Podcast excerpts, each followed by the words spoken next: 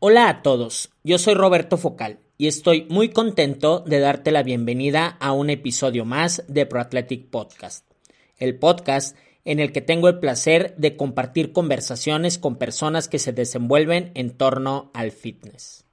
El día de hoy te presento a Cabo Macías, quien es atleta de CrossFit de alto rendimiento, máximo ganador de competencias en México, head coach en Cabo Coaching Crew y un líder en toda la extensión de la palabra. En este episodio hablamos acerca de cómo el coraje y la determinación de vivir cada día con emoción te llevará poco a poco a los resultados que estás esperando. Este episodio es presentado por Ronfit, la marca de accesorios que tiene la mejor calidad para desarrollarte durante tus entrenamientos. Compra en www www.ronfit.mx tus calleras, cintos, rodilleras y muchas cosas más. También es presentado por Stay Hungry, una marca de ropa que tiene los mejores diseños en camisetas de CrossFit. Entra a www.stayhungry.com.mx, revisa los diseños y vístete con el mejor estilo en cada entrenamiento. Ahora sí, te dejo con el episodio completo.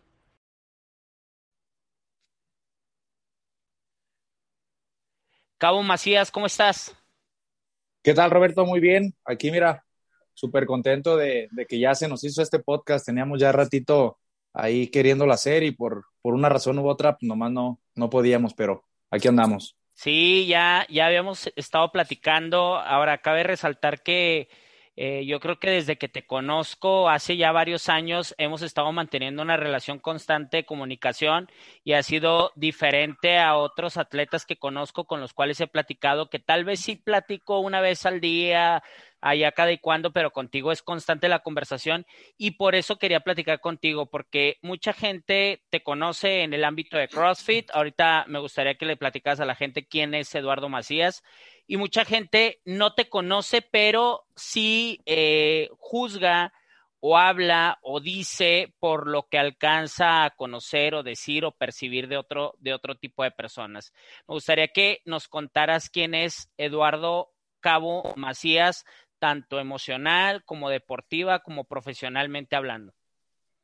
Sí, claro, con gusto.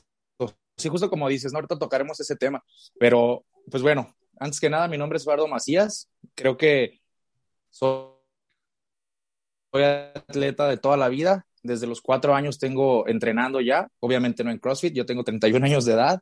Eh, yo empecé en atletismo y ahí estuve bastantes años. Pasé por artes marciales mixtas, tuve por ahí varias peleitas también y gracias a las artes marciales mixtas, pues conozco una de las cosas más padres que me han pasado en la vida, ¿no? Que es el CrossFit. Hoy por hoy, eh, lo digo constantemente, todo lo que tengo, todo lo que soy, se lo, se lo debo al CrossFit. Desde lo que literal, desde lo primero que me levanto y hago hasta la forma en que llega la comida a la mesa de mi casa a su casa, ¿no? Este, pues mi carrera en CrossFit ya es bastante larga. Yo empecé en abril del 2013, cuando el CrossFit apenas estaba en pañales en México. Este, pues he competido en casi todas las competencias de México, en las que fueron o y que aún son las más importantes. Eh, sin sonar arrogante, ha sido una, una carrera en CrossFit en México, pues llena de bastantes logros. Este, desde el 2014 que tuve mi primer podium en la Loma Dynamic Duo junto con Pepe, ese fue mi primer podium en RX y de ahí hasta diciembre del 2019 fue mi último podium. Todos estos años he estado pues siempre peleando los podiums o, ganando competencias o mínimo haciendo mosca, siempre, siempre estando ahí en, en la final o buscando, ¿no? A estar ahí entre, entre los favoritos al, a la corona de cada una de las competencias. Pues mi último podium fue en 2019, eh, no por gusto, sino que en 2020 no tuve absolutamente nada de actividad eh, competitiva porque, digo, tema obvio, ¿no? La pandemia. Eh, las competencias en línea a mí no, no me encantan. Bueno, hay dos tipos de atletas, los introvertidos que funcionan muy bien en un box, que funcionan muy bien en casa, que funcionan muy bien en su entorno cómodo, y los extrovertidos, que es mi estilo. A mí me gusta estar hombro a hombro con otro atleta, me gusta el público, me gusta la gente, me gustan las porras, me gustan los abucheos, eh, me gusta el argüende, ¿no? Entonces, ese es mi estilo de atleta. Yo soy un atleta extrovertido, entonces en todo el 2020 no competí, 2021 pues seguimos en las mismas, pero a hoy me siento listo, me siento fuerte, me siento completo para, para darle la siguiente oportunidad. La primera oportunidad que tenga en una competencia, eh, digamos, presencial, ahí, ahí voy a estar. Entonces, pues ese es Eduardo Macías, ese es el cabo. Como bien mencionas, pues hay muchas personas que no me conocen, tal vez no habían escuchado hablar de mí justamente por, por este tiempo que, que he estado inactivo. Este, pero pues aquí andamos y esperemos en las próximas competencias seguir a ritmo, que todos, todos están muy fuertes todavía. Oye, y eso es lo que me llama a mí mucho la atención y hemos platicado de eso a lo largo de todos estos años que tenemos de conocernos. Vamos a una competencia y, y, y yo he convivido con otros atletas que dicen, no, pero es que ya no es eh, el cabo de hace dos años y llega el cabo y gana la competencia y ya no es el cabo de hace tres años o de cuando comenzaba. Y llega a cabo y gana la competencia.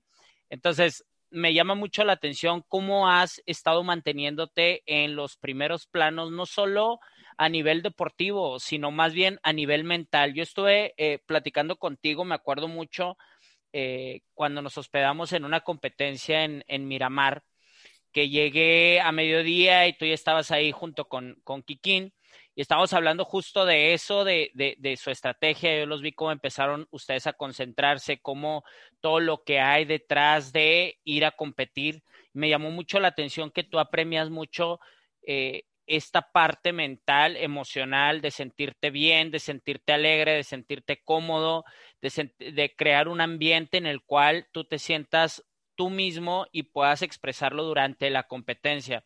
No te dejas llevar, al contrario, por la presión, tal vez por las críticas o en ocasiones por ser favorito, sino tratas de empujarte de acuerdo a tu ambiente, formas un ambiente de, trabajo mental y en base a esto compites. ¿Cómo has o qué crees tú que sea esto, este plus que te caracteriza para mantenerte siempre vigente a lo largo de todos estos años. Yo creo que has competido con atletas que ahorita ya no tocan una barra y también has competido ahorita actualmente con atletas que cuando tú empezabas ellos ni siquiera conocían el CrossFit. Entonces has vivido generaciones y has pasado por diferentes hits de competencias y te has mantenido ahí en, lo top. Como dices tú, eh, sigues, sigues empujando. ¿A qué le ameritas todo esto? Pues mira, creo que la clave, como todo, yo soy, yo soy un, un creyente de la disciplina y la pasión, obviamente. La verdad es que a mí CrossFit me gusta un chorro, me apasiona muchísimo y siento que eso me ayuda o me suma mucho a poder hacerlo, ¿no? Hay muchas personas que si no hay una competencia en puerta, no entrenan fuerte, no lo disfrutan, eh, se sienten como, como a la deriva, como sin, sin rumbo literal. Entonces, mi, mi meta de todos los días es ser una mejor versión de mí en todos los aspectos. O sea, lo que fui ayer, eh, intento hoy ser mejor y que mañana seré mejor de lo que soy. Entonces, este, no sé si me escuchas. Sí. Este, entonces, bueno, intento, vaya, ir mejorando día con día. Siento que eso es algo que me ayuda a mí, a mí mucho porque me mantengo enfocado, me mantengo disciplinado y disfruto muchísimo del proceso que es entrenar, levantarme, eh, terminar molido, todo, entonces todo eso me gusta muchísimo. Y como mencionas, no, yo también he escuchado un chorro incluso de los mismos atletas que me han dicho así como de, no, güey, es que ya no eres el cabo de antes o extrañamos. Eh, ha cambiado mucho porque pues antes yo también en el 2016 y 2017, que fueron mis, mis años tope, yo tenía, en ese tiempo era 26 años, tenía 25, 26 años, y esa, esa edad en ese tiempo va a sonar bien loco, pero también lo platico muy seguido. En esa edad, cuando yo tenía 25 años, todos me decían, pues es que estás súper joven, estás bien morro, estás bien chavito, porque en ese tiempo, pues los crossfiteros top estaban entre los 28, 30 años, que es mi, mi edad actual, ¿no? 30, 31 años. Entonces, yo envejecí en CrossFit en dos años. Para yo cuando cumplí 27 años, los chavitos del CrossFit tenían 18, 19, que era Manu entonces, que era Luis Oscar, eh, que era este, este chavito Cantú de allá del norte, se me, se me fue su nombre. Charlie. Este, Charlie, Charlie Cantú, ajá. Entonces, de repente dije, ay, canijo, ya, ya me hice viejo. Entonces, en esos años, literal, yo gané todo lo que me pusieron enfrente y competí 13 veces en el 2016 y tuve 11 primeros lugares, un tercero y un quinto. Eh, ¿Cómo me mantengo enfocado? Como te comento, pues la verdad es que disfrutando, literal, disfrutando del proceso. Suena bien trillado, pero me gusta mucho hacerlo. Me, me gusta mucho levantarme, me gusta mucho entrenar, el estar literal cansado, el sentir mi cuerpo dolorido. Esa es una de las sensaciones que, que a mí me dan mucho, mucho placer, que me gusta mucho. Entonces, como te comento, he crecido también, he ya tengo muchas cosas más que hacer. En ese entonces yo desayunaba, comía y cenaba CrossFit, me dedicaba a entrenar, coachar un par de horas y, y ya. Entonces era un poquito, pues, más mediático, estaba más clavado en redes, tenía más oportunidad de andar para todos lados compitiendo, este, en los seminarios, cualquier evento de CrossFit buscaba asistir de una manera u otra. Entonces, el tener una presencia constante, pues también te mantiene ahí. Hoy por hoy ya no soy tan mediático, tú lo has notado, ya no subo tantas historias entrenando, ya no subo tantos posts entrenando. Trato de enfocarme o enfocar mi energía de mi día a día en, en orden, no en orden de prioridad, pero sí en un orden. Me levanto, entreno, trabajo, me enfoco en trabajar, salgo de trabajar, me enfoco en entrenar, y intento después de eso, este, enfocarme a lo, a lo que me tenga que enfocar, ¿no? O sea, está mi familia, está mi entrenamiento, está mi trabajo, entonces ya no gasto tanta energía y tanto tiempo en redes sociales, en, en, rollos mediáticos, en andar en el, pues en el argüende, dijeran por ahí, o meterme en la grilla. Y a las competencias, tú lo mencionabas hace ratito, antes de esta pregunta, eh, muchas personas, a muchas personas no, no, no soy de su agrado y la verdad es que no me quita el sueño. Yo soy así, siempre he sido así. Ah, conmigo hay de dos, o te caigo muy mal o te caigo muy bien. Si te caigo muy bien, es muy complicado que pase al otro lado a caerte mal. Si te caigo muy mal y me tratas, es posible que, que te caiga bien. Soy una persona que siempre le tiende la mano a, todos, siempre busca ayudar, sumar y aportar al entorno en el que sea que, que esté eh, desarrollándome. Entonces, este, uh, eso también es, bueno, un factor bueno y malo para mí. Y, y muchas personas en las competencias, vaya, me juzgaban como sangrón o arrogante porque literal yo cuando voy a competir, voy a competir. Antes de la competencia estoy en el jijiji, jajaja, y llega el día de competencia y mi chip cambia, soy un poquito más serio, me mantengo un poquito más enfocado, trato de estar concentrado en lo que sigue. En el primer workout, hago mi workout, me relajo un poquito y qué sigue, comer, descansar, qué sigue, otro workout. Entonces, si me conoces durante una competencia, lo más seguro es que te caiga mal porque traigo la pinta de arrogante, pero pues no es porque sea arrogante, simplemente estoy concentrado a competir. Se termina la competencia y vuelvo a ser el mismo cotorro, bromista, que echa chascarrillo, que echa cotorreo, pero durante la competencia de principio a fin, estoy enfocado en esa competencia.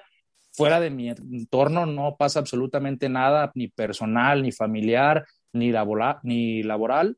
Estoy en lo que tengo que hacer, porque si voy a competir, si me preparé para competir, mi idea es dar lo mejor de mí y si con eso se envuelve el ganar, pues está increíble. Si no, no pasa nada mientras no me lleve esa sensación de, ah, si pude haber dado un poquito más, o, ay, si aquí no hubiera hecho eso, ah, si en este. Entonces, mientras deje lo mejor de mí, si se da la victoria, si se da el podium, el primero, segundo, tercer lugar, lo que se dé, es buenísimo. Y si no, solo con no, no irme con ese sabor de boca de que pude haber dado más. Entonces, es por eso también muchos de los juicios y las críticas, ¿no? De que soy muy arrogante, pero pues estoy compitiendo, la verdad ya que acabo de competir, empiezo a convivir, empiezo a cotorrear, empiezo a echar el chascarrillo, hasta la chela, pero durante la competencia soy un competidor que quiere ganar. Oye, y eres un competidor que quiere ganar y que ha ganado. ¿Cómo has hecho para mantener un balance de seguir enfocado en querer ganar lo siguiente y no decir que ya has ganado todo? O sea, esos años que me cuentas, eh, que estuviste en tu tope, que llegabas a una competencia, ganabas, llegabas a otra, ganabas.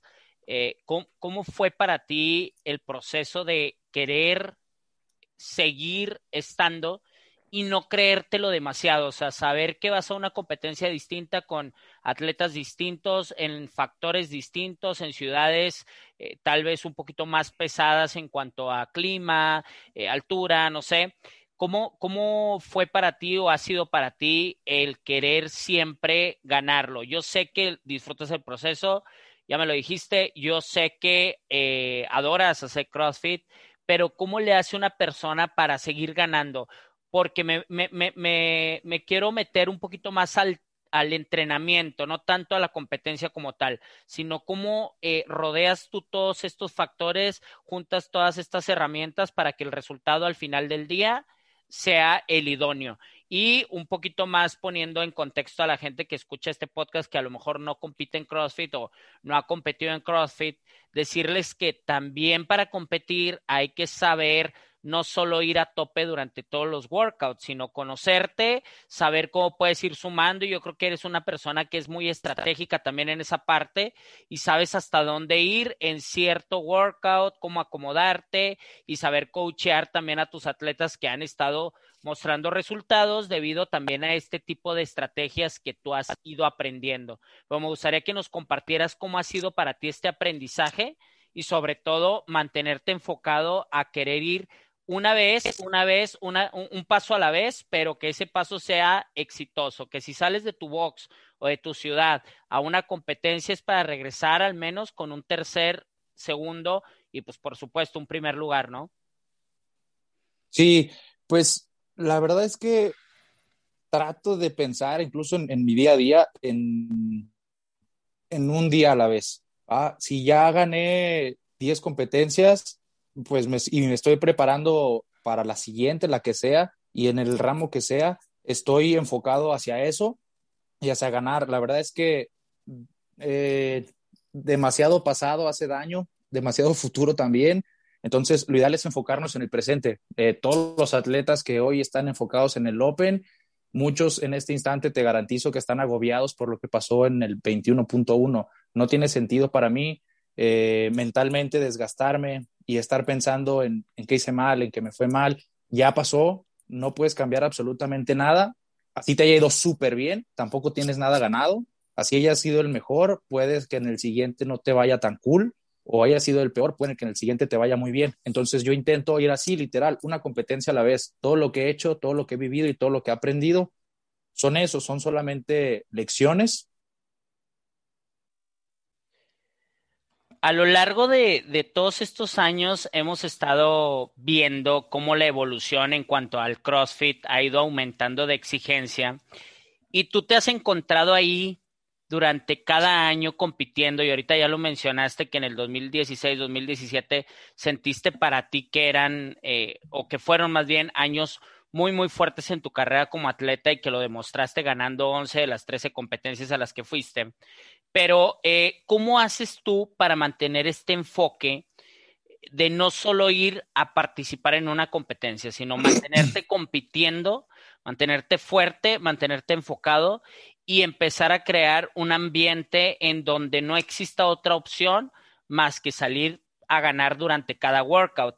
Y también me gustaría que nos platicaras eh, cómo, cómo fomentas tus estrategias durante un workout, eh, que nos pases por ahí ciertos secretillos que tengas o que, que, has venido haciendo a lo largo de este, de, este, de estos años en CrossFit para las nuevas generaciones que, que están escuchándote. Mira, bueno, contestando la primera parte de, de la pregunta, este, pues como, como, como siempre lo he creído, ¿no? Eh, así como, como vivo un día a la vez, vivo y, me presento en una competencia a la vez. Si he ganado una o he ganado dos o he ganado cinco o, cinco, cincuenta competencias, eso ya pasó y eso no importa en esta competencia. Si yo voy a competir este fin de semana, debo de enfocarme en este fin de semana. y tengo una frase que me gusta a mí un chorro, pues es mía y, y para mí que me ayuda mentalmente y siempre es un WOD a la vez, un día a la vez. A veces estamos de que, o, una prueba a la vez, ¿no? Quítale la palabra WOD para que en, engloben cualquier deporte. Eh, tú entras al primero y todavía ni siquiera haces la primera prueba o el primer workout cuando ya estás pensando en el segundo, ah, es que no le voy a dar aquí porque luego en el segundo va a entrar bien ponchado. y, luego mañana voy a andar bien cansado. O sea, mejor enfócate en lo que vas a hacer. Hay que hacer este WOD, como tú dices, hay que afinar la estrategia para este primer WOD. Y en el segundo, hay que empezar a apretar los tornillitos. Yo soy, de ese, yo soy ese tipo de atletas que en el, primer workout nunca tengo un desempeño extraordinario, porque como todos estamos frescos, ahí pues vamos a empezar a quemar las llantas de, en la primera carrerita, ¿no? En la primera este, primer prueba. En la segunda ya es donde empieza mucho el factor mental, donde, ah, ya me duele un poquito aquí, entonces vamos a intentar segmentar un poquito más este volumen de repeticiones, vamos a empezar a atacar en esta parte del workout donde me siento un poquito más fresco. Creo que para hacer una estrategia que sea muy, muy, muy funcional eh, para ti, eso es lo más importante, es conocerte. Eh, por ahí un amigo una vez en CrossFit me dijo una frase y la verdad es que es, es muy cierta, eh, que tenemos que, el CrossFit lento es igual a constante y constante es igual a rápido. Eso grábenselo muchísimo porque es súper importante. Siempre que vemos las categorías un poquito más bajas que no tienen como tanto experiencia, empiezan durísimo un workout y es difícil o es muy complicado que ver que el que empezó y que se arrancó durísimo las primeras reps termine con la misma intensidad o incluso que pueda ganar ese, ese evento, ¿no? Porque a medio camino muchas veces pues se nos va acabando ese nivel de energía, se nos va acabando la resistencia, disminuye la intensidad. Hay workouts que son así, ¿no? Si haces un 21-15-9, ahí no hay que pensar absolutamente nada. Si hay un 15-12-9, ahí no hay que estrategizar nada. Ahí es abrirle al gas y vámonos con todo de principio hasta final. Ya si es un workout de 8 minutos, 12 minutos, 15 minutos, un poquito más largo, hay que agarrar pasito, pasito, pasito, pasito y constante, no hay que acelerarnos nunca, hay que cuidar mucho nuestro ritmo cardíaco y tratar de ir ahí siempre constante, constante, sin estar acelerándonos y sin estar descansando tanto. Entonces, al final del día, las estrategias físicas están desarrolladas 100% a las habilidades y capacidades que cada uno como atleta tenga, pero las mentales, esas sí pueden aplicar absolutamente para todos, que es mantener la calma, porque muchas veces sale al lado, y se arranca y muchos de novatos cometemos el error de no se me va a ir, déjame le pego. Y la verdad es que nunca sabes lo que está en la cabeza de los otros, entonces tú tienes que enfocarte en lo que sí puedes hacer y en lo que tienes en tu cabeza, pegarte lo más posible a tus estrategias, porque cuando tú la pensaste o cuando tu coach la pensó, la pensaste creyendo o, asumiendo que la puedes llevar a cabo, aunque duela, aunque, aunque se sienta feo y aunque lleguemos a ese punto de quiebre donde si rebasas esa línea de dolor, ya no duele más. Yo siempre lo que he dicho, o sea, ya, ya duele mucho, ya no puede doler más, solo aguántalo otro ratito y, y dale. Y muchas veces ahí es donde la cabeza se quiebra y dices, no, espera, espera, espera. Muchos atletas me, han preguntado de, oye, ¿cómo le haces para recuperarte tan rápido? Es que no, o sea, real, no me recupero rápido, simplemente sigo empujando, sigo empujando, sigo empujando y como te digo, siempre voy una repetición a la vez, una repetición a la vez si son 50 y llevo 38 y ya me duele mucho, dale, solo da una más. Si puedes con otra, venga, dale otra. Dale, ya dale otra, solo te quedan 10. Entonces, trato de ir una repetición a la vez y ya si se acaban X ejercicio y sigue otro, pues entonces me preocupo por el otro. Pero es lo que te digo, o sea, al final del día es definir bien tus, tu estrategia física y sobre todo aguantarla a nivel mental, ¿no? A impulsarte y algo súper, súper, súper importante que a mí me enseñaron también es nunca metas el no en la cabeza, ¿ok?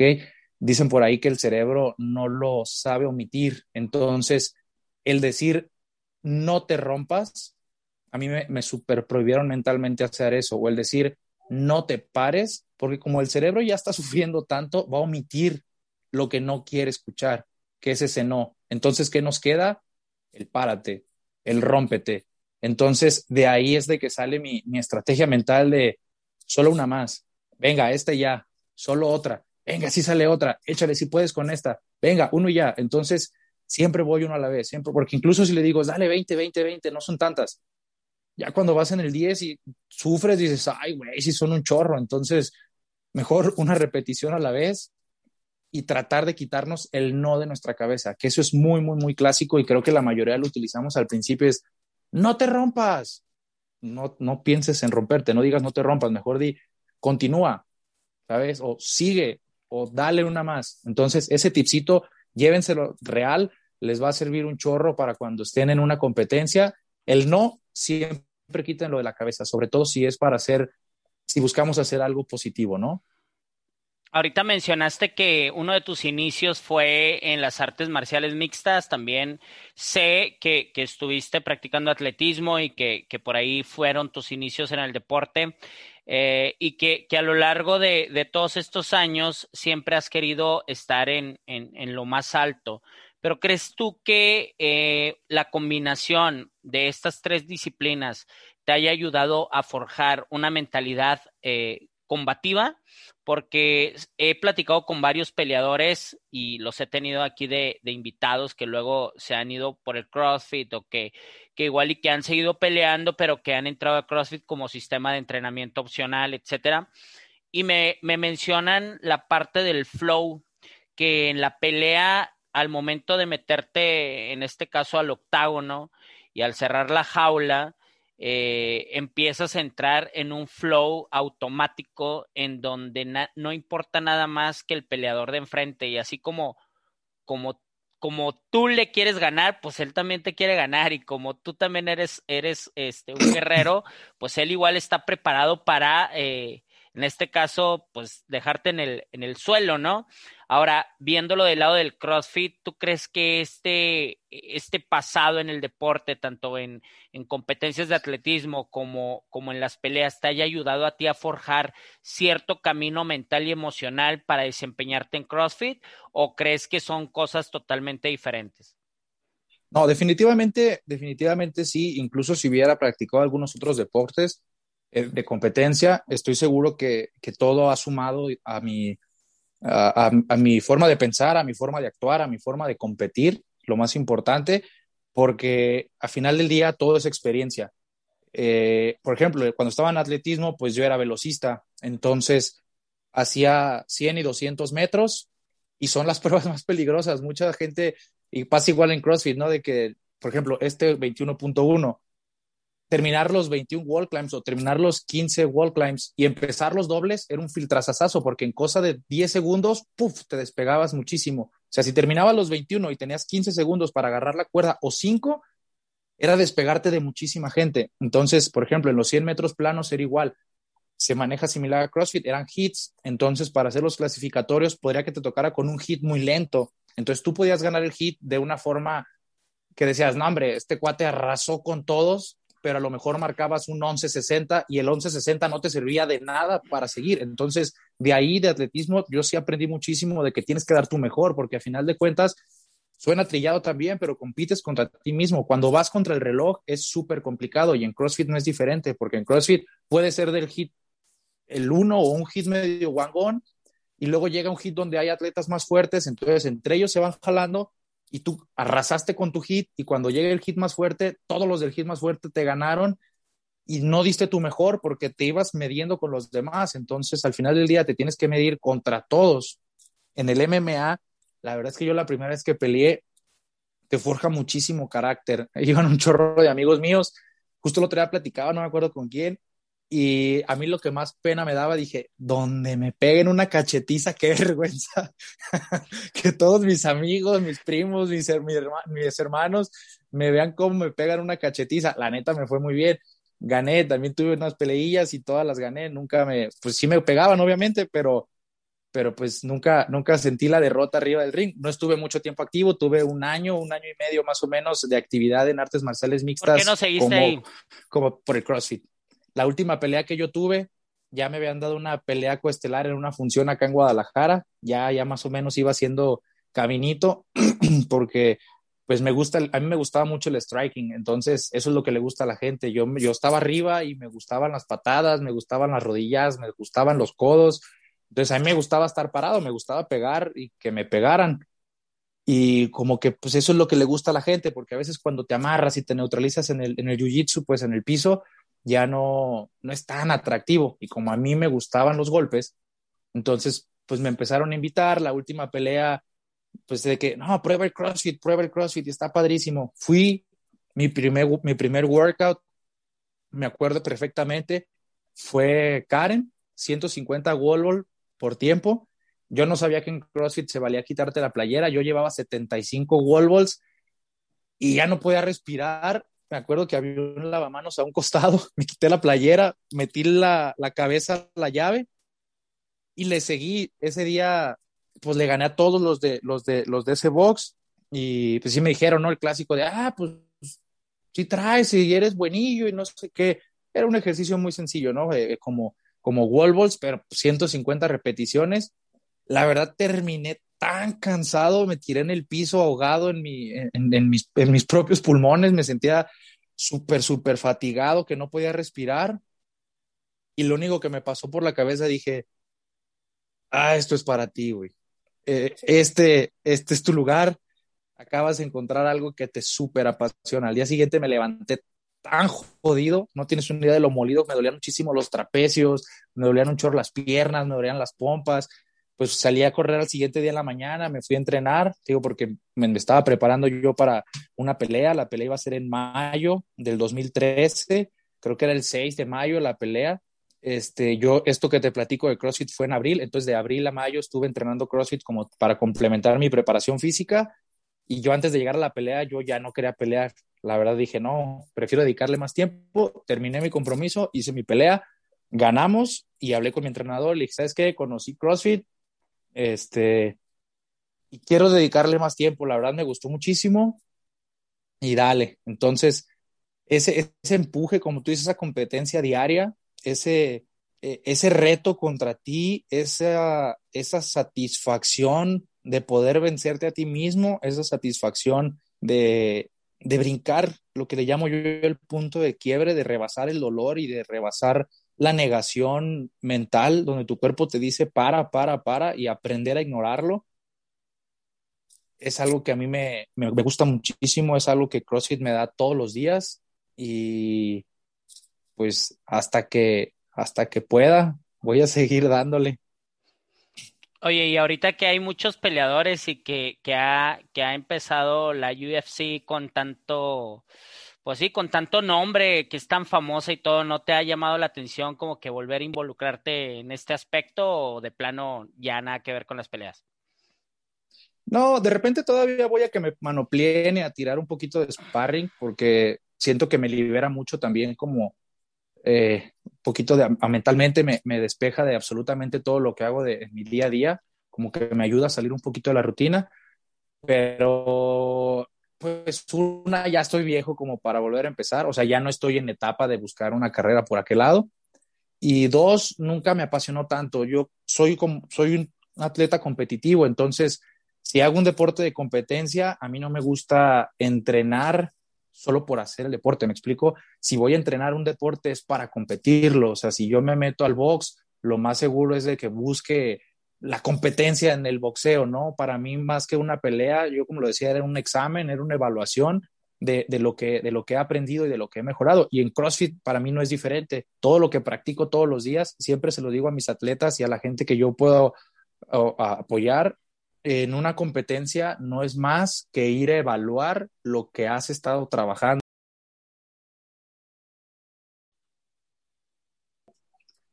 Entonces, a través de estos años te has dado cuenta que la competencia para ti se encuentra en CrossFit, debido a que, bueno, ya has experimentado otros deportes y te has eh, visto eh, también preparado para, además de ganar, enseñar atletas a ganar.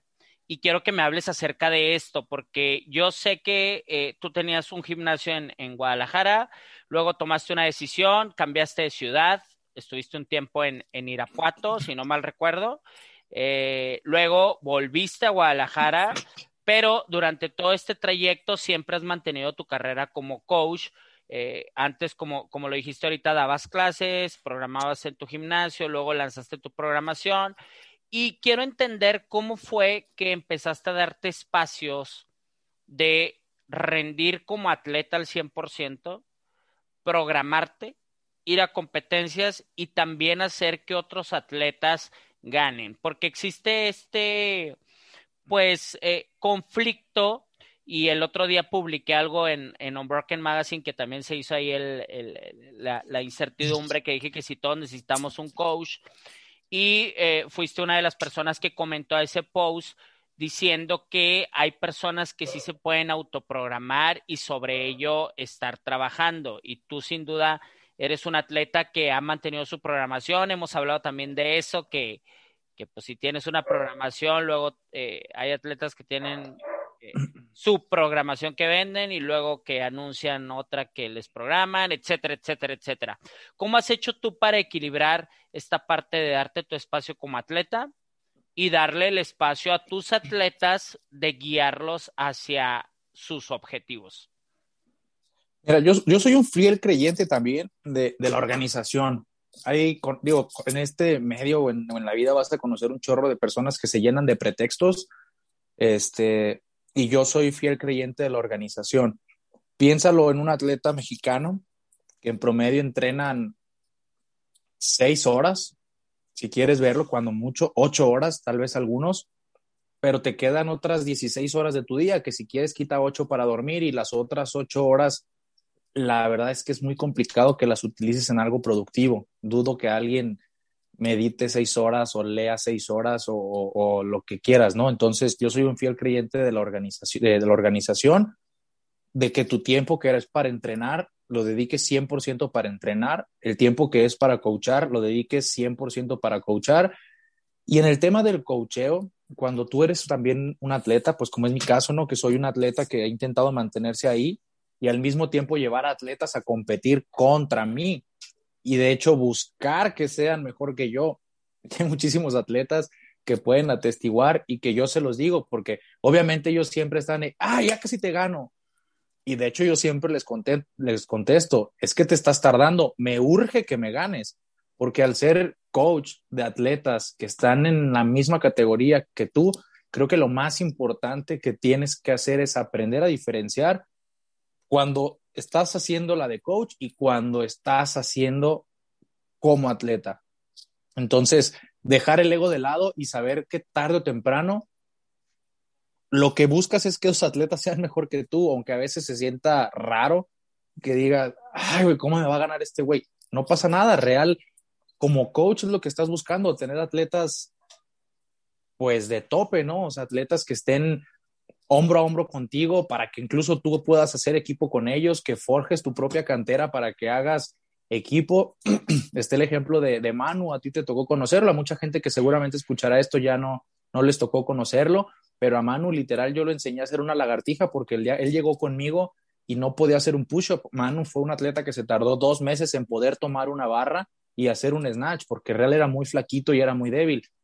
Lo acompañamos en todo su proceso hasta llevarlo a regionales, a ganar competencias como RX bastante buenas. Es el único de mis atletas que me ganó en una competencia. Él me ganó en los Evo Games del 2018, creo no, no me acuerdo y no me pesa decirlo, no me cuesta decirlo. Eh, hubo ahí unos factores pues que, que, que, me complicaron a mí un poquito la competencia y en el último WOD, en la final, yo toda la competencia estuve en primero y en la última, en la final, me dio la vuelta. Me, dio, exactamente, me dio la vuelta. Yo como atleta estaba, la verdad estaba triste porque yo en los Evo, la, hace no mucho mencionaste la competencia, fue la competencia, era la competencia más grande, era la competencia de México, todos los atletas se preparaban para ir a los Evo. Si te fijas, ha habido 10, mm, hubo 10 ediciones y hubo 10 ganadores diferentes. Yo gané la 9 y yo esperaba ser el bicampeón en la edición 10. Yo la verdad me había preparado para ganar. En los primeros cuatro workouts les abrí muchísima ventaja, me lastimé y ya no, no pude pues ganar la competencia. Aún así, con todo y el dolor, la, la, la, la concluí, la terminé este, y Manu me ganó. Yo como atleta, la verdad, me sentía triste porque yo la quería ganar, obviamente, porque me había preparado para ganarla, porque estaba física y mentalmente preparado para hacerla, pero como coach estaba muy feliz. Y después del podium, yo felicité a Manu y le dije, cabrón, felicidades, me da muchísimo gusto que le ganaste y ese día no solo me ganó a mí, le ganó a muchísimos atletas que en ese tiempo estaban muy, muy bien, sin mencionar nombres, ¿no? Ya este, cada uno sabrá a, quién le tocó ahí que, que, Manu salió y tú lo veías y no era un atleta que se veía como normalmente un atleta elite se ve. Sin embargo,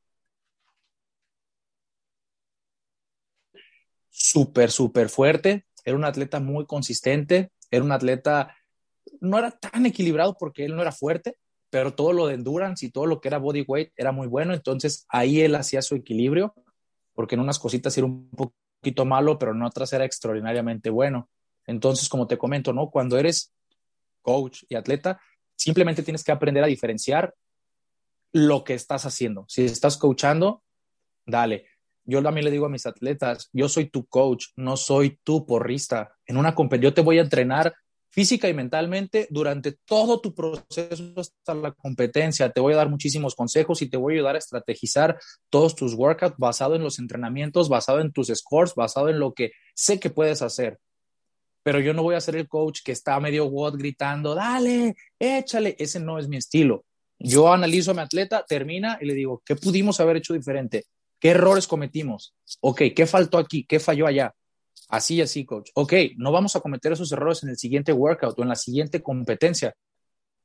Que como te digo, a final de cuentas, si vamos a la competencia para ganar por ego, también tenemos que ir a ganar, también tenemos que ir a las competencias como un sistema de evaluación del proceso que estamos llevando de acuerdo a los objetivos que tengamos, ¿no? Si es ir a regionales en su época, si es ahorita pasar a la siguiente semifinal del Open, si es ganar cualquier competencia que tengamos en mente, ya sea nacional o internacional o en otro lugar, al final del día es enfocado a, lo, a lo, que tengamos, ¿no? Y, ver qué también pudimos llevar ese proceso para llegar al objetivo que habíamos fijado. Y conforme has ido creciendo en estos años como coach, ¿cuáles son las experiencias? Eh, compártenos dos experiencias que te hayan movido demasiado y que te hayan ayudado a crecer y a creer que en realidad estaba valiendo la pena este esfuerzo que tú estabas poniendo extra a solo entrenar, porque también conozco a muchos atletas eh, de alto rendimiento, sobre todo en CrossFit, que empiezan por este camino de comenzar a pues, hacer una programación, empezar a entrenar atletas y definitivamente lo dejan a un lado por seguirse entrenando ellos mismos, por utilizar esa energía en ellos mismos, en su crecimiento, en su descanso, en su alimentación. ¿Qué experiencias te ha dejado para ti puntuales que hayas dicho, está valiendo la pena estar haciendo esto? Más allá del gusto por enseñar, el gusto por compartir y el gusto por aprender de ellos, ¿qué es algo palpable o puntual que, puedas compartirnos? Yo creo que una de las experiencias más grandes es justo de la, que te acabo de platicar, el tema de, de, Manu, que lo estimo un chorro, él ya se dedica a otra cosa completamente diferente, ya no tiene nada que ver con el CrossFit, pero el haber llevado todo su proceso de cero hasta haberlo llevado a regionales, a una competencia internacional, tú ahí estabas con nosotros, tú lo viste, este, eso fue una de las, de las satisfacciones más grandes que yo he tenido como coach.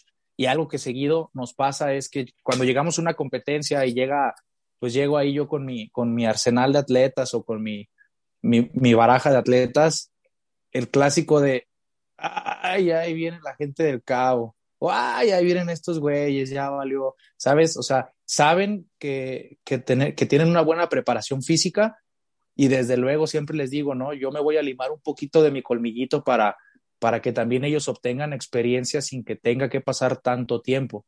Ayuda mucho que, que, que trato de generar mucha unión, mucha unidad entre la gente de, de la programación y un ambiente sano y competitivo, que eso también te ayuda donde nosotros prácticamente tenemos un leaderboard día con día y ahí ves y ahí te estás codeando con tus, con tus, con los atletas de la misma programación que, que tú llevas, este, aunque estén en, en, diferentes ciudades, ¿no? Siento que eso también ayuda un chorro. Y digo, concretamente a la, a la pregunta, yo creo que esas son de las satisfacciones más grandes, que la gente reconozca no mi trabajo o que reconozca mi trabajo a través de los logros que tienen mis atletas. Que me digan, ay, fulanito anda bien bravo o perenganita anda bien, anda bien recio. Digo, no menciono nombres porque luego se me agüitan, pero, o sea, la gente lo nota y entonces eso a mí me da mucha, mucha satisfacción que donde se pare alguien que traiga la playera de, de triple C, sepan que esa, esa atleta, sin importar la categoría, ya sea principiante o sea RX, que saben que esa persona va a estar definitivamente compitiendo por, por un podium, ¿no? Y yo intento todos los días educarlos con esa mentalidad ganadora, porque a final de cuentas el hecho de que ganes como, como bien lo mencionas, va desde, desde la mentalidad, va en cómo te vas y te paras a la competencia y en cómo la afrentas.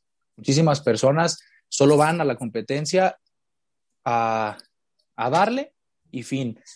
Este, y como les le, comentaba yo el, otro día a uno, a uno, de mis atletas, ¿no? Hay una frase muy famoso que, que dice por ahí, que dice, eh, lo importante no es ganar, es competir. Y yo estoy completamente de acuerdo con esa frase, solamente que hay que entenderla a como la veo yo. Es muy diferente competir a participar.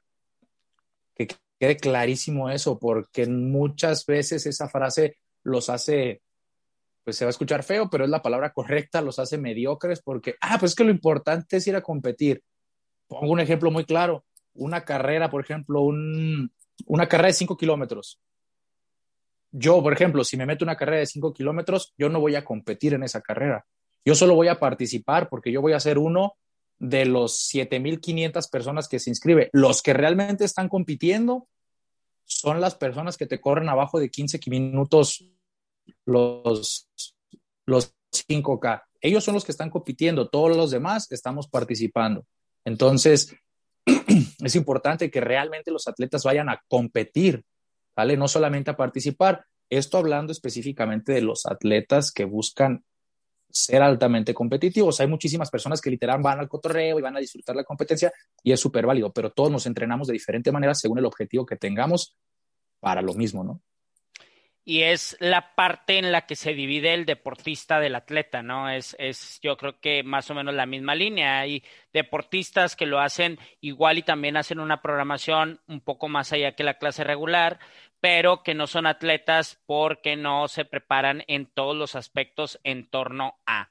Yo conozco de ti que también eres una persona muy disciplinada en la parte de alimentación, en la parte de nutrición, en la parte de suplementación, de entrenamiento. ¿Cómo llevas un día de tu vida eh, de forma enfocada en tu entrenamiento? ¿Qué son las rutinas o cosas que no pueden fallar en tu día y que tienen que aparecer forzosamente?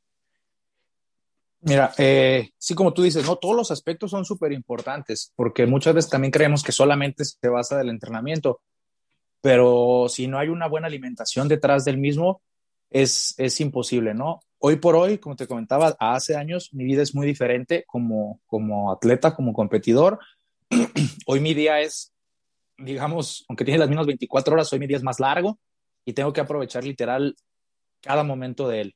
Yo me levanto 6 de la mañana eh, a, a, comerme mi, mi, mi pre-workout, que es alimento. Hoy me lleva, pues, mi alimentación, mi, mi pareja, mi prometida, vivo con ella y ella me, ayuda en todo este ámbito, me ayuda muchísimo. La verdad es que si no me estuviera ayudando ella ahorita, yo la neta es que ni siquiera podría dar el ancho para hacer todo lo que hago. Entonces me levanto, ah, me voy a entrenar, ah, me como mi pre, hago mi entrenamiento, que normalmente las mañanas hago una sesión de levantamientos y hago eh, un poquito de accesorios. Regreso, literal, ya está mi desayuno hecho, desayuno rápido, y me voy a hacer mis actividades laborales. Como por la tarde, eh, regreso pues a, mi casa, a su casa, a comer, me regreso otra vez a trabajar y en la tarde igual llego, ya está mi pre preparado, mis colaciones hechas, como y nos vamos de, de nuevo a entrenar, a hacer una sesión de, de Metcons o de cardio, según lo que toque, y un poquito de complementar el área de los accesorios.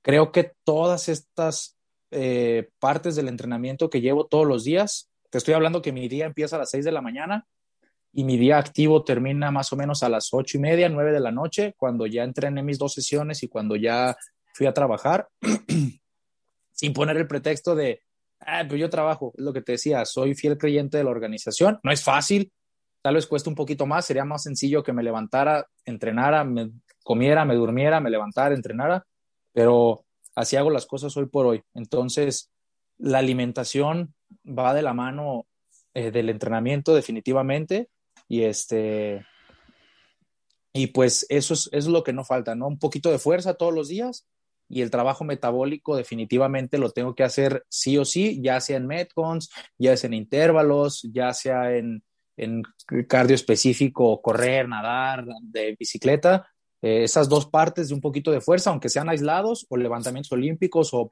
powerlifting, cualquiera de los tres siempre tengo una sesión de fuerza y tengo una sesión de actividad este, aeróbica, ¿no? Para estímulo metabólico. ¿Y en base a qué es eh, el objetivo principal de tu entrenamiento? O sea, hablando básicamente de ti, ¿en base a qué? ¿Qué es lo que estás buscando hoy por hoy? Eh, ¿Qué es lo que viene para ti como atleta? ¿Qué es lo que te espera o qué, qué, qué, qué es lo que intentas buscar? hoy por hoy, este, ya que no hay una, una, competencia, digamos, próxima ya programada, busco la oportunidad de una competencia. Sin embargo, la verdad es que como, como te comentaba al principio, no, yo no soy el tipo de atleta que si no hay una competencia no se mantiene en forma o no se mantiene enfocado. Al contrario, es más difícil, pero intento mantenerme ahí.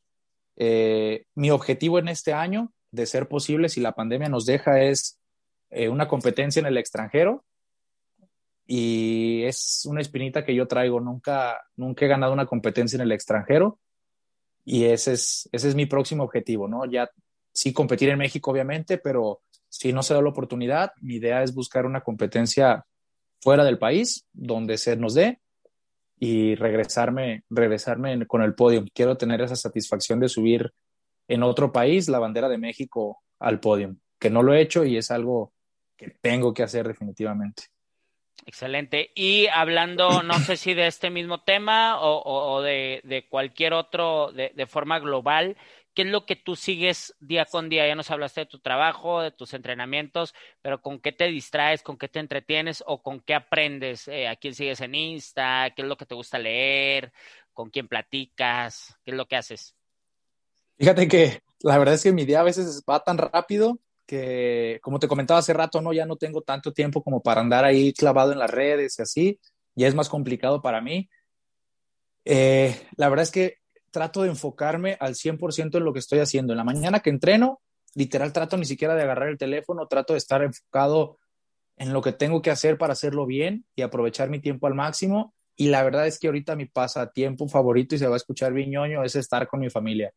Termino de mis responsabilidades, termino de entrenar, y trato de, de, disfrutar muchísimo el tiempo que me queda de mi día con, con mi familia, ¿no? Este, y cuando tengo tiempo sí me gusta, pues la verdad, leer muchísimos artículos deportivos, a veces sí, sí hay chances, sí me clavo en las, en las redes sociales, sobre todo los, los atletas de élite que consciente o inconscientemente te, te comparten pues también de, de, su experiencia, del chip que ellos traen. Eh, hace poquito, por ejemplo, uno de los posts, último de los posts que, que, vi, me gustó mucho, fue de Sam Smith, no sé si lo viste, también puntualizaba sobre ese tema hace no mucho, lo cerca que estuvo él pasar al top 5 de los games y poder ir a aromas en, en, en la competencia presencial, estuvo a un clean de ir a la competencia o medio segundo en un workout o cinco libras en el front squat entonces, esos detallitos son los que a veces suman un chorro. Ver la forma en que los atletas de élite, los campeones, la historia del deporte, ve las cosas. Esas son cosas que a mí me gusta ver, leer o, o inspirarme un poquito, ¿no? La verdad no te voy a echar el chorro de, no, yo todos los días leo, porque la verdad es que te mentiría. Este, trato de seguir aprendiendo mucho de las personas y cuando hay tiempo, ponerme a estudiar en forma, también lo aprovecho. Excelente. Vamos a pasar a la siguiente serie de preguntas. Son cuatro y se las hago a todos mis invitados para saber más o menos el concepto que ellos están viviendo actualmente de estas formas de ver cada situación. Para empezar, ¿qué es para ti el fracaso? Y si puedes contarnos una historia de fracaso que hayas tenido en el deporte o en tu vida que te haya ayudado a estar hoy, ahorita en donde estás. Bueno, ¿qué es el fracaso? Creo que el fracaso Mm, si te vas así en seco, pues es fallar a algo que, que te hayas propuesto, hayas querido y no hayas logrado. Sin embargo, creo que pues fracasar es muy complicado cuando aprendes de lo que sea que estás haciendo o que lo que sea que no te haya fallido, que no te haya salido, ¿no? Creo que se aprende muchísimo más cuando, cuando uno falla o cuando uno fracasa que cuando haces las cosas o cuando lo logras, ¿no? Porque puedes ganar lo que sea y pudiste haber tenido mil errores en el camino, pero como ganaste, nunca vas a voltear hacia atrás a analizar esos errores o difícilmente vas a voltear hacia atrás a analizar esos errores. La verdad es que es súper complicado que una vez que ganas, no te sientas y dices, a ver, ¿qué hice mal? Como ganas, lo que sea que hayas hecho, como te sale bien, asumes que todo lo hiciste bien. Entonces no haces una introspección o una retrospección a todo tu trabajo o a cada detalle que te llevó a ganar. Solo asumiste que lo hiciste bien y ya. Entonces cuando tú fallas, pierdes o fracasas, ahí es donde te obliga a voltear a ver y analizar cada detalle, qué comida te faltó, qué entrenamiento fallaste, qué te equivocaste en la competencia, qué factores internos, ya sea a ti o externos, ya sea de que la competencia, competidores, eh, como tú mencionabas hace rato, ¿no? A lo mejor el clima, el sol, un workout complicado, un equipamiento feo, una competencia, no sé, volteas un poquito más analítico a, a ver este, este detalle, ¿no? Eh, ¿Cuál sería mi fracaso? La verdad es que a, mí me dolió un chorro, no. Pero para mí sí fue muy importante. Esa competencia que te digo de, de los Evo, yo la traía súper, súper atravesada. Para mí los Evo me marcaron mucho en mi, en mi, en mi carrera o me han marcado mucho en mi carrera de CrossFit. La primera competencia que hice fuera de Guadalajara fue en los Evo, de en diciembre del 2013, que todos platican que nos estábamos congelando. me fue súper mal. Yo llegué de hambre, traigo todo para ganar, quedé como, ni me acuerdo, la verdad es que no pasé a las finales. Y luego me, me preparé fuerte, regresé el verano del 2014 y fallé una sentadilla, me acuerdo bien, y quedé en quinto por esa sentadilla. Y de ahí dije, ¿sabes qué? Ya no voy a ir a los Evo hasta que tenga el nivel de ganarlos. Los gané en el 2017. Eh, la verdad los gané con un chorro de ventaja, como por 250 puntos. Y cuando salió la edición 10, yo gané la 9, cuando salió la 10, yo me puse la meta, dije, yo voy a ser el primer bicampeón de los Evo, voy a volver a ganar los Evo, nadie lo ha hecho, lo voy a hacer yo, lo quiero. O sea, me clavé mucho con esa competencia. En el, era una escalera de clines, en el último clean pues me despedacé literal la muñeca, me, tuve un desgarre en el, extensor, en el extensor del pulgar por como me cayó, se me fisuró el carpo lunar, algo así me dijo. Traía un despapalle ahí en la muñeca y como pude terminar la competencia, es lo que te digo, quedé en segundo lugar, me dolió un chorro por todo el proceso que yo había vivido para esa competencia, este, pero aprendí mucho, ¿no? La lección más grande esa que te digo, dejé un poquito mi ego de lado, vi para adelante y no pasa nada. Y la verdad es que sí me gustaría que se hicieran los Evo 11 para, pues, para ir a sacarme la espinita. Entonces siento que ahí, ahí me fallé a mí mismo. Este, y sí, sí me pegó un poquito en lo emocional y, y en el ego, el, el, haber estado todo el tiempo en primer lugar, el haber abierto tanta ventaja en los primeros eventos y literal en el último evento por un wall shot, quedé en segundo. Excelente. La siguiente pregunta es, ¿qué es lo que te motiva hoy? ¿Qué es lo que te está emocionando y dando esa adrenalina y energía especial todos los días cuando te levantas a las 6 de la mañana? A mí la verdad lo que me motiva hoy por hoy es regresar, regresar a competir. Suena bobo, pero también el 3, 2, 1, ese beep, muero por sentirlo. Tengo muchísimas ganas de, competir, tengo muchísimas ganas de, de, ver el público, de ver a todos mis amigos crossfiteros de esos que solamente ves en competencia, pues que sigues en contacto en redes, que sigues en contacto por WhatsApp y así, pero que solo los ves y solo convives con ellos en una competencia, esa relación rara de amigos y rivales. La verdad tengo muchas, muchas ganas de competir y hoy por hoy, como te comento, ¿no? Intento mantenerme listo para que el día que me digan, ahí está, yo decir, estoy listo, y vamos a, a, romperla, ¿no? Sobre todo ha pasado tanto tiempo, un año ya, un año completo sin nada de actividad, bueno, un año, tres meses en mi caso, desde diciembre, te digo, del 2019 hasta la fecha, no he competido, entonces no sé cómo están los demás, no sé si todo lo que he hecho en este tiempo ha sido bien para estar al nivel, no sé si ellos están muy avanzados o a lo mejor estar tan tanto tiempo cerrados, tal vez estoy mucho mejor de lo que creo, entonces hoy por hoy me motiva el, el regresar a competir, y ver que, que, todo lo que hemos hecho en este tiempo a ciegas haya valido la pena. Excelente. La siguiente es, ¿qué es lo que estás aprendiendo ahorita? tanto emocional como mentalmente o, como parte de tu estudio? ¿Qué es lo que estás aprendiendo? ¿Qué es lo que estoy aprendiendo? Pues bueno, creo que todos los días se aprende algo, algo diferente. Hoy por hoy estoy aprendiendo a, tengo poquito tiempo a, este, con el día así tan, tan lleno de actividades. Entonces, literal, estoy aprendiendo a organizarme un poco mejor, aún mejor, a, como te comento, a dedicarle 100% la energía a lo que estoy haciendo en el momento, ¿no? Si ahorita estoy aquí, pues dedicar 100% a lo que estoy haciendo en este instante y ya que acabe, dedicarlo a, a lo que sigue, ¿no? Entonces, creo que eso es lo que estoy haciendo porque muchas veces divagamos mucho, ¿no? Como te comentabas, todavía no acabas la sesión de la mañana y ya estás preocupado o estresado por la sesión de la tarde. Todavía ni siquiera terminas de comer y ya estás estresado o preocupado para, para ver qué vas a cenar o cosas así. Entonces, aprendo a dedicarle el 100% de mi concentración, de mi energía y de mi tiempo a lo que estoy haciendo en ese momento. La última, ¿qué opinas tú acerca del éxito? ¿Y cómo es tu métrica de éxito? ¿Cómo te sientes tú una persona exitosa o qué pudiera ser que falte en tu vida para que te sientas una persona exitosa? El éxito, creo que coincido con muchísimas personas, ya que es algo súper, súper relativo, ¿no? Eh, muchos, muchos mm, creen en el éxito con ganar, muchos creen en el éxito con, con tener mucha lana, con tener el carro, o sea, puede ser, el éxito, como te comento, es súper, súper relativo. En mi caso, tener éxito,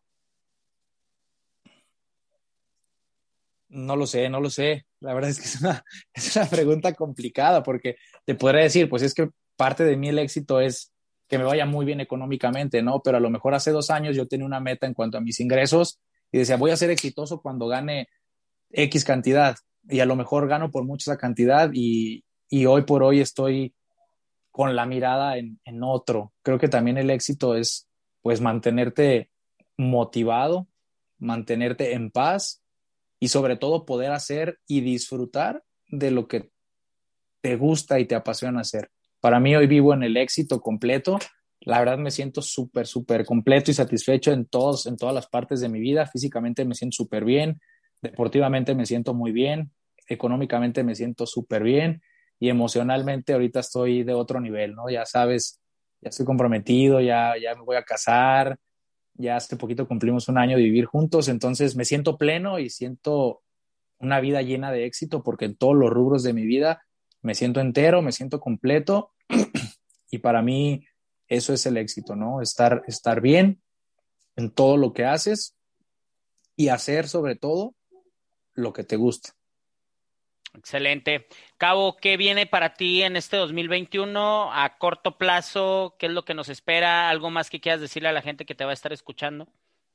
Este, pues a corto plazo, por lo pronto, literal es vivir mi hoy, mi día a día, aún no tengo a, nivel, a nivel deportivo ninguna competencia próxima. Yo no, no me inscribí en el Open, sí lo estoy haciendo 100% recreativo. Eh, no, no, no quería pasar o no quiero pasar por todo el estrés del Open y toda la grilla y todo, todo lo que desencadena, ¿no? Esta, esta competencia.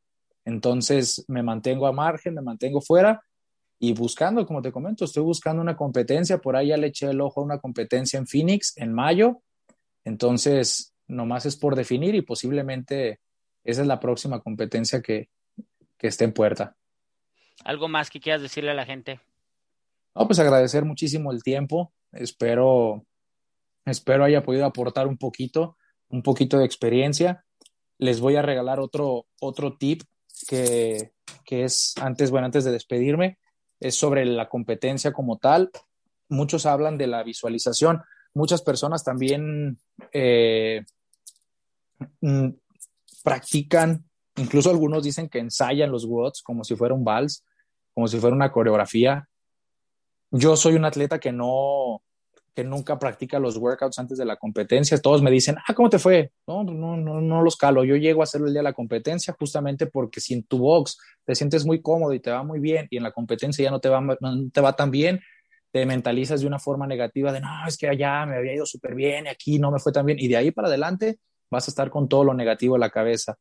Y si te va excelentemente bien, como que sales más flojito al WOD de, no, hombre, está, está fácil y bla, bla, bla. Entonces, yo nunca practico los workouts, no físicamente. Yo lo que hago un día antes de la competencia, literal me veo enfrente de un espejo, practico mis respiraciones y literal hago cierta parte del workout. Se va a escuchar acá medio raro, pero frente a un espejo y sin nada de material. Si son thruster, me pongo enfrente del el thruster, siento mis respiraciones, siento mis empujes, veo más o menos cómo puedo ir en mi, en mi, en mi paso, en mi piece, en, en ese workout y sobre todo visualizarme, ¿no? Ver paso a paso el WOD, dónde, dónde creo que va a doler o dónde afirmo que va a doler el WOD, dónde hay que apretarlo un poquito más o en la competencia que estés haciendo y sobre todo verte ganando, ¿no? Ver literal cada WOD, cómo llegas a la meta antes que todos, cómo ves que estás este, adelante, literal lo, lo, lo pides, literal lo visualizas y yo siempre lo hago en un espejo viéndome a mí mismo, más que a mi cuerpo, viéndome ojo con ojo. Suena raro, pero por ahí algún coach este, me, me, me, lo, me lo pasó, un coach de esos que dan coaching deportivo más, más en, lo, en lo mental que en lo físico. Este, y eso a mí me, me ha ayudado mucho, ¿no? La visualización del, del, workout y de lo que quiero y del objetivo que voy a tener, este, a mí me ayuda un chorro, ¿no? Y a la hora de que le estoy dando, pues como dicen por ahí, mirada de túnel. Yo les digo a mis atletas que si escuchas, yo por eso no les grito, porque yo soy fiel creyente que si estás escuchando lo que está pasando afuera es porque estás haciendo muy mal lo que estás haciendo adentro. Entonces, enfocados, todo, dejarlo como un casco afuera y adentro no eres más que una máquina que quiere ganar. Mirada de túnel, escucha a tu juez, ve tu meta y no te concentres en absolutamente nada más que no sea la repetición que sigue. Excelente. Me encantó platicar contigo, aún y con las cosas que estuvieron pasando durante el en vivo, que pues bueno, así, así es esto. Y pues nada, espero verte pronto en noviembre. Ya estamos preparados para el gran día. Estamos listísimos, ahí nos vemos, claro que sí. Muchas gracias a ti. ¿Tus redes, dónde te encuentra la gente? Eh, en Instagram estoy como Eduardo-Cabo-Macías o como cabo-coaching-crew en la, en la programación. Y en Facebook estoy como Eduardo Macías el Cabo. Excelente. Nos vemos pronto. Igual, un abrazo, muchas gracias a todos. Te veo, mi Robert. Hasta luego. Muchas gracias por escuchar este episodio. Espero que te haya gustado tanto como a mí y que te haya dejado un gran valor que fue sin duda lo que yo encontré. Nos encantaría seguir creciendo pero sin tu ayuda no podría ser. Así que si te gusta Pro Athletic Podcast, ayúdanos dándole seguir en Spotify. Compartir con algún amigo que sepas que le va a interesar y que está buscando, al igual que tú, un trabajo mental constante. También puedes escucharnos por Apple Podcast. Créeme que tu clic nos ayuda a seguir creando este contenido que es pensando únicamente en ti. Yo soy Roberto Focal y puedes seguirme en arroba Roberto Focal. Hasta la próxima semana. Nos vemos.